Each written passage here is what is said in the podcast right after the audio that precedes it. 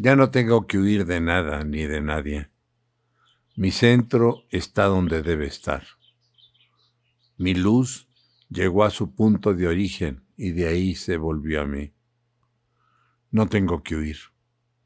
No tengo que ir a ningún lado.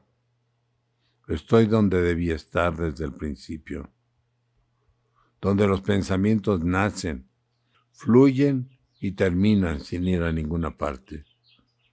Estoy libre de querer ir y regresar. No hay lugar donde no esté. La vida nace y termina en el mismo lugar sin dejar de ser vida.